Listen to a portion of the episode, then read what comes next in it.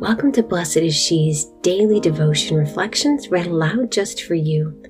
Hi, I'm Nell O'Leary. I'm the managing editor here at Blessed is She. I'm so grateful to be able to share the words of my fellow writers, over 40 women from every stage and walk of life. We're so glad you're here in this sisterhood. We look forward to praying with you. May 26, 2021. Today's reflection is written by Sarah Erickson, the saint of rib breaking prayer.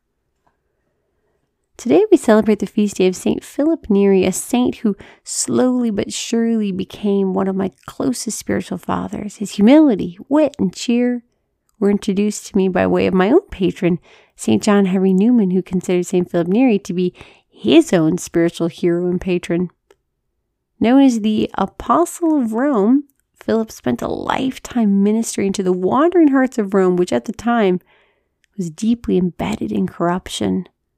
One Pentecost, at the age of 29, Philip was praying in the catacombs when a globe of light entered into his mouth and rested in his heart, overwhelming his body with the love of the Lord. As he fell to the ground, he yelled out in prayer that it was overbearing and he couldn't handle any more, for he felt he may die of joy.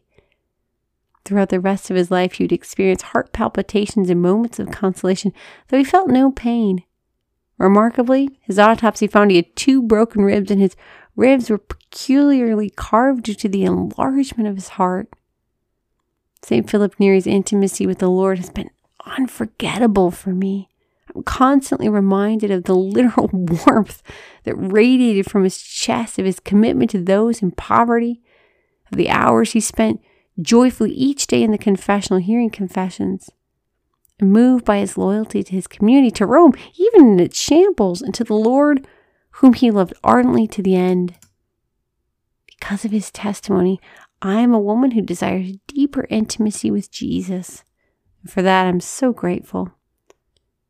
St. Philip Neri, intercede for us always, that our hearts would be enlarged and possessed by the Holy Spirit. Pray that we would encounter the intimate love of Jesus in a new way today.